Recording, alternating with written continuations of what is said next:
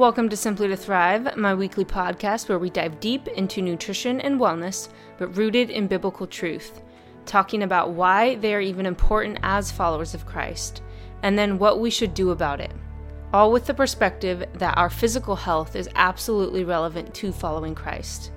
My name is Noelle Parton. Thank you so much for joining me in these conversations connecting nutrition and wellness to faith. Let's dive in.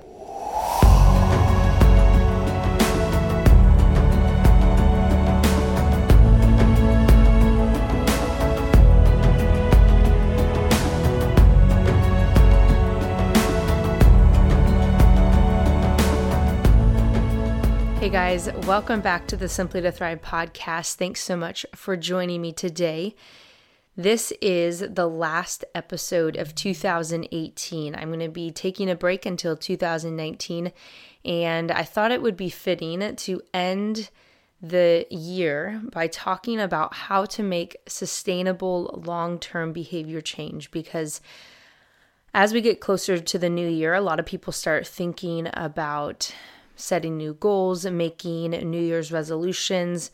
So I thought it would be good to talk a little bit about how to make sustainable behavior changes and talk about the difference between just setting a goal and creating a path to lead you to making behavior change that will have long-term effects and become a part of your lifestyle. Because as you know, like like I do, a lot of New Year's resolutions, they may last a few months, maybe. You may get to maybe March or April, but a lot of times people revert back by February and kind of discard the, the New Year's resolution. So I'm going to talk about different strategies that we can implement to make these behavior changes have lasting effect. And this can be the new year, this can start January first, or this can obviously be any time of the year as we think about wanting to make behavior modifications. So I'm, after I go through some different strategies, I'm going to tie all this back to our conversation that we've been having in this podcast in terms of our purpose in caring for our bodies and making changes, being rooted in our relationship with Christ, and that That should be ultimately our purpose in all of this, and how that can come into play in terms of making behavior change. And also because it runs parallel to behavior change, I'm going to talk briefly on a challenge I'm going to be doing in January. So I wanted to give you a little bit of the details. I touched on it in last episode, but I want to go over a little bit more in depth because I won't be having another episode before January. So I wanted to talk a little bit about the challenge that I'm going to be doing in January. But before we get into all of that, if you're listening, I would greatly appreciate if you would leave a review if you haven't yet done that. You can either write something, which would be awesome, or you can simply hit the stars. All of that will help with the exposure of the podcast and helping others who are wanting to connect nutrition and wellness to their faith as a follower of Christ to find the podcast and join the conversations here. So if you haven't yet done so, I would love if you would, and I really appreciate that. So with that being said, let's get into today's episode. Now, when it comes to talking about behavior change, this goes for me personally, if I'm wanting to make a behavior change in my own life, or as a nutritionist, if I'm wanting and, and helping someone, coming alongside of them in a behavior change that they are wanting to do. Maybe it's, you know, starting to eat differently or whatever it may be. I'm really interested in doing it in such a way that it will become a habit. And when thinking about this conversation, it is important to note that there is definitely a personalized, individualized component to this. Obviously, based on the behavior you're wanting to change, your circumstances, your personality, it can differ between you and I in terms of some of the technicality of how we can go about this. If you're like me, for example, I'm someone who likes to go all out and I just want to, you know, dive right into it. But some people, they need to go slow and they they need to do one small step at a time, and that's okay. Everyone is different in terms of how we can go about it, but we can, no matter if if it differs in that sense, we can still do it in such a way that it will become a part of our lifestyle and not something that a few months later we revert back to our old habit. And a lot of these different strategies that I'm going to go over, they come from someone who I studied in my master's program, B J Fogg, who is a behavioral scientist. And he talks about the fact that there are really only three main ways that will, or three main things that will change a behavior in the long term. That is one, having an epiphany, two, changing your environment, and three, taking baby steps, something that he refers to as tiny habits, which is kind of what I mentioned before about taking one small step at a time, stretching it out in terms of one small step and getting that in rhythm, and then taking another small step and getting that in, in rhythm and whatnot. So some of the strategies he talks about, um, and really the premise behind some of his strategies, have to do with the fact that starting an action that is really complicated, especially if you don't really have motivation to do it, it can be really difficult and most likely won't be long-term. But if we start with an action that is easy, again, a small ha- a small change that we can make, and it doesn't require much motivation to do, then most likely we will have a much greater likelihood that we'll actually implement it. In that, once we do that, once we have that small habit in, in our rhythm of our day, of our week, of our month, however long it takes to really get it solidified, then we can build off of that, and we can gain momentum of, once you do it once and then you do it twice and then you continue on, then you gain this momentum, and and then pretty soon you are have reached your your goal. You have reached the behavior change that you were setting out to make. And he talks a lot about the effectiveness of when changing a behavior, when modifying something in your lifestyle, to anchor your behaviors. So it can be really effective if you are trying to make a change and anchoring that change in something that you already do.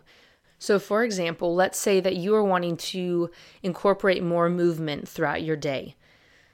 So whatever your situation may be, whether you, maybe you drive a lot and you make different stops, and so it's after every time you get out of your car, I'm going to do twenty jumping jacks. Or maybe you work someplace where you, I don't know, for example, maybe you're typing a lot at your computer. So after every time you reach maybe a page of typing, then I'm going to do twenty jumping jacks. So whatever your situation may be, if you have something that is rhythmic throughout your day of something that you're doing, then just attach an activity. If you are trying to have more movement throughout your day, maybe it's twenty jumping jacks, maybe it's ten push-ups, maybe it's twenty squats, whatever it may be, or maybe it's walking around the building. Whatever your scenario is, if you anchor that desired behavior that you're wanting to start incorporating in your day to something that you already do, then that is a strategy to actually do that behavior, because you're anchoring it to something that you already do, if that makes sense. In this overall, this idea of tiny habits, of, you know, doing small steps, of of basically just incorporating something and attaching it to something that you already do, is awesome for sustainability, because you are really focusing on the journey, not the actual end result. While having the end result in mind can be helpful, and you know, you have that vision that what you're trying to reach, what you're pursuing, by setting your eyes on each step, making your goal an actual behavior rather than a result, is a great strategy for creating long-term behavior changes.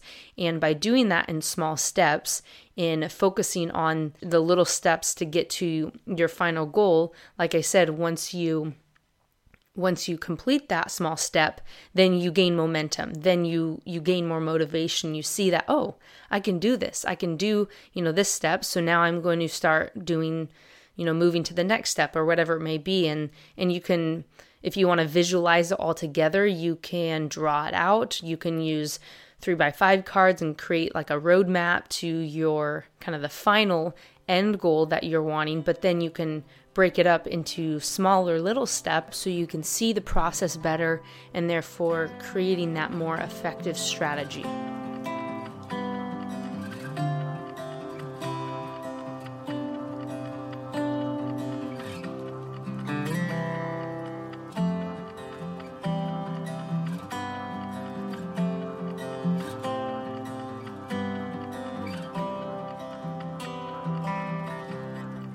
Another strategy beyond just kind of the setup of how you do it and making small steps, environment is huge. Setting yourself up for success.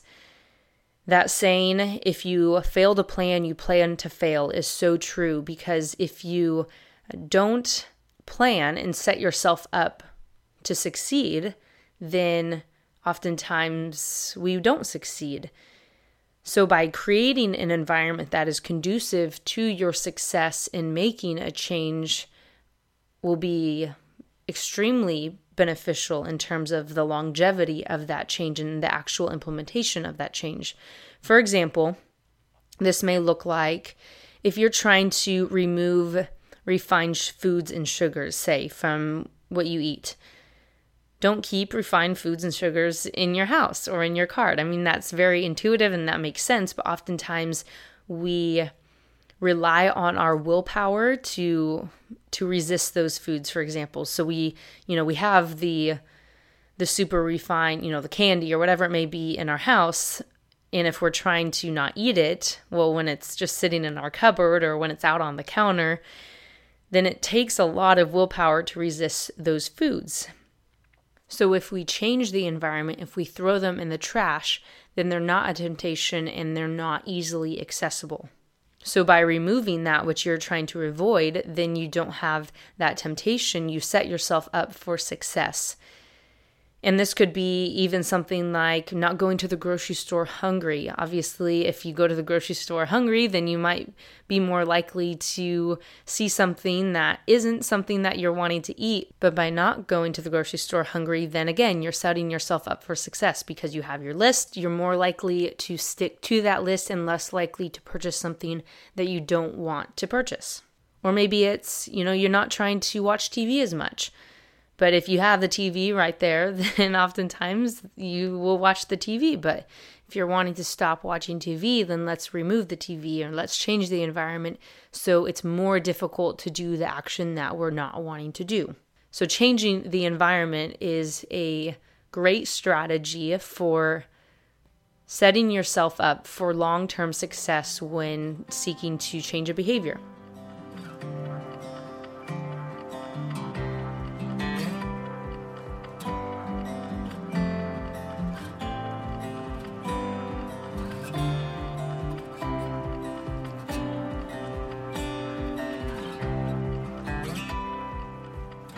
Another great tool you can use to change a behavior is what is known as SMART goals.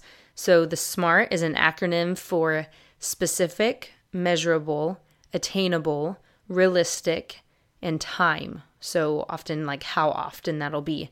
So this is a great way to write out your goal in such a way to make it very, again, specific, measurable, attainable, realistic, and time-bound, so you have a much more focused goal. For example, let's take that you're wanting to exercise more, you want to move more throughout the day. So instead of saying, I'm going to start exercising more, which might be a very common thing of if you're wanting to exercise more, you're just saying, I'm going to start exercising more. Well, let's actually spell out exactly what we're going to do for that. Maybe we could say, by the end of this week, I will walk for twenty minutes every day before I leave for work. So we're getting very specific.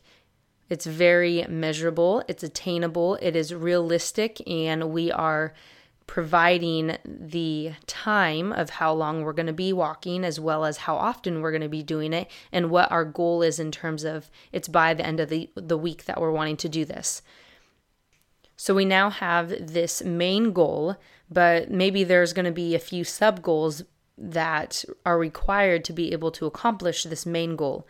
So if we're wanting to walk every day, then maybe we need some tennis shoes. Maybe we don't have tennis shoes. So a sub goal may be, today after work, I will go buy tennis shoes. So by writing all of this out and by spelling out the very specific, measurable, attainable, realistic, and time-bound goal, and then any sub goals that are necessary to be able to accomplish that main goal, then we are creating a very easy to follow path to make this behavior change long term.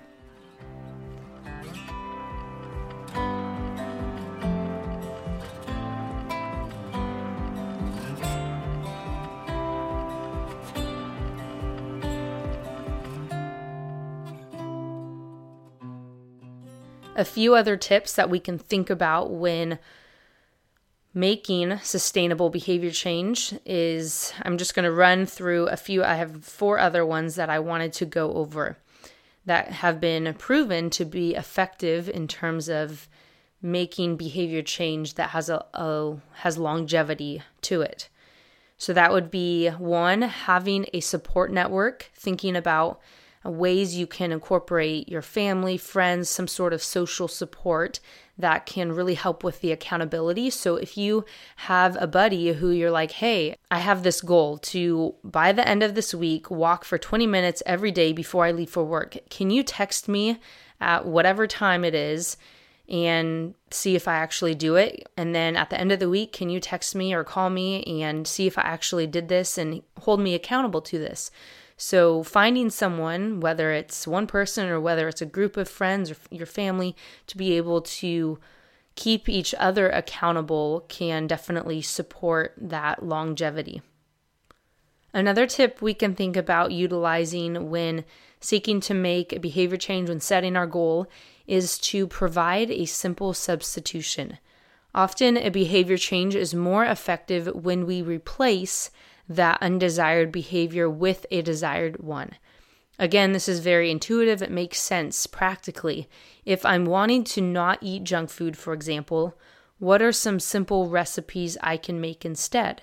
If I don't want to eat desserts full of refined sugar, how about finding a recipe that starts with whole food, nutrient-dense ingredients? So we are still getting a dessert or something sweet, but it's not going to be horrible for the body. It's actually going to ben- benefit the body. So it's a substitution. It's a replacement for that undesired food that we are not wanting to eat, but we are replacing it with a desired one.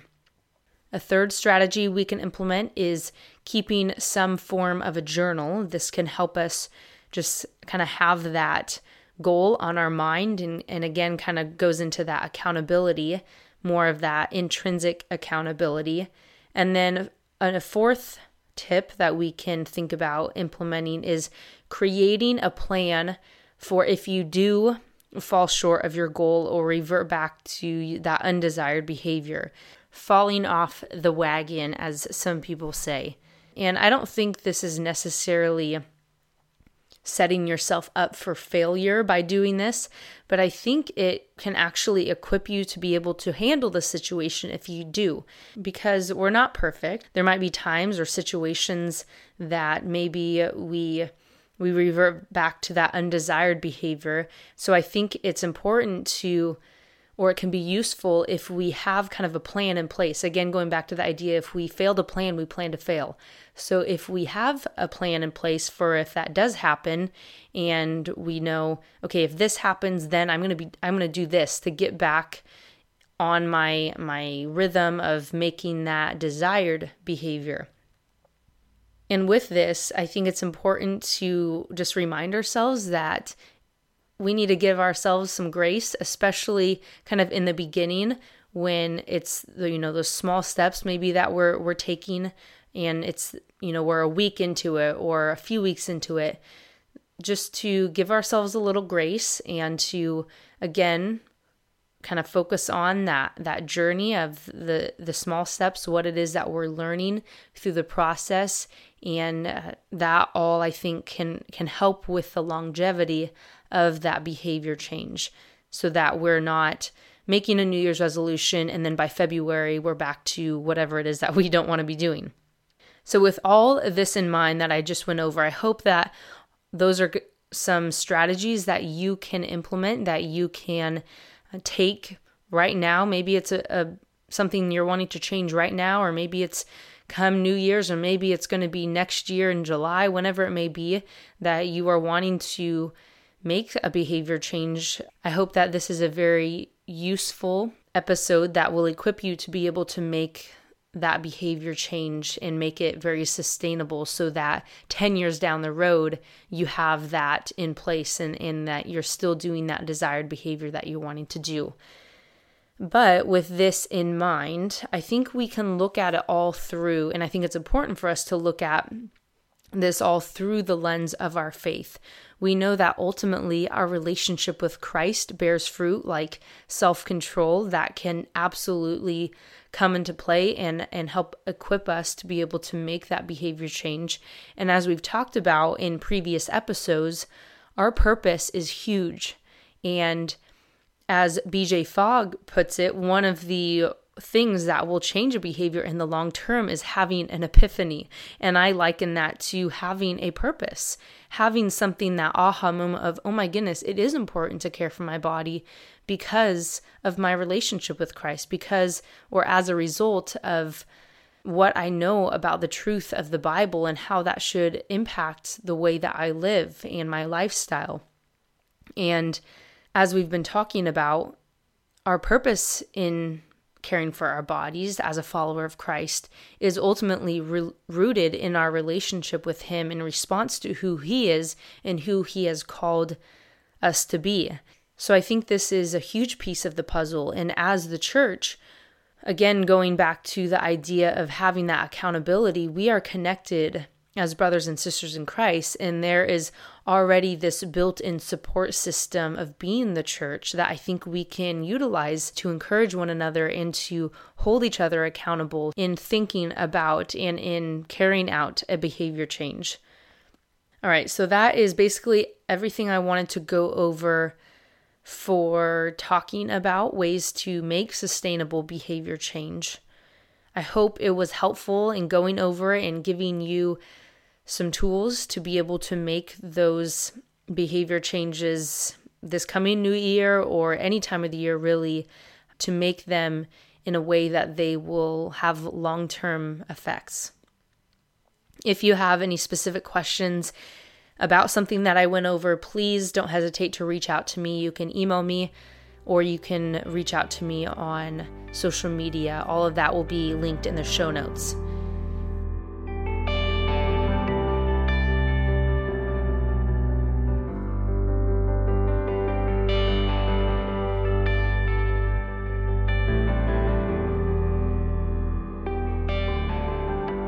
And the second part of this episode I wanted to go over was talking a little bit about the Power Bowl challenge that I'm going to be doing in January. So like I said, I'm going to be doing a challenge in January, and I wanted to go over just a little bit about what kind of the structure is going to look like, what exactly it's going to be. I'm still working out and, and fleshing out a little bit of the details, but I thought it was very fitting to go over this now because it definitely connects back to this idea of making a behavior change.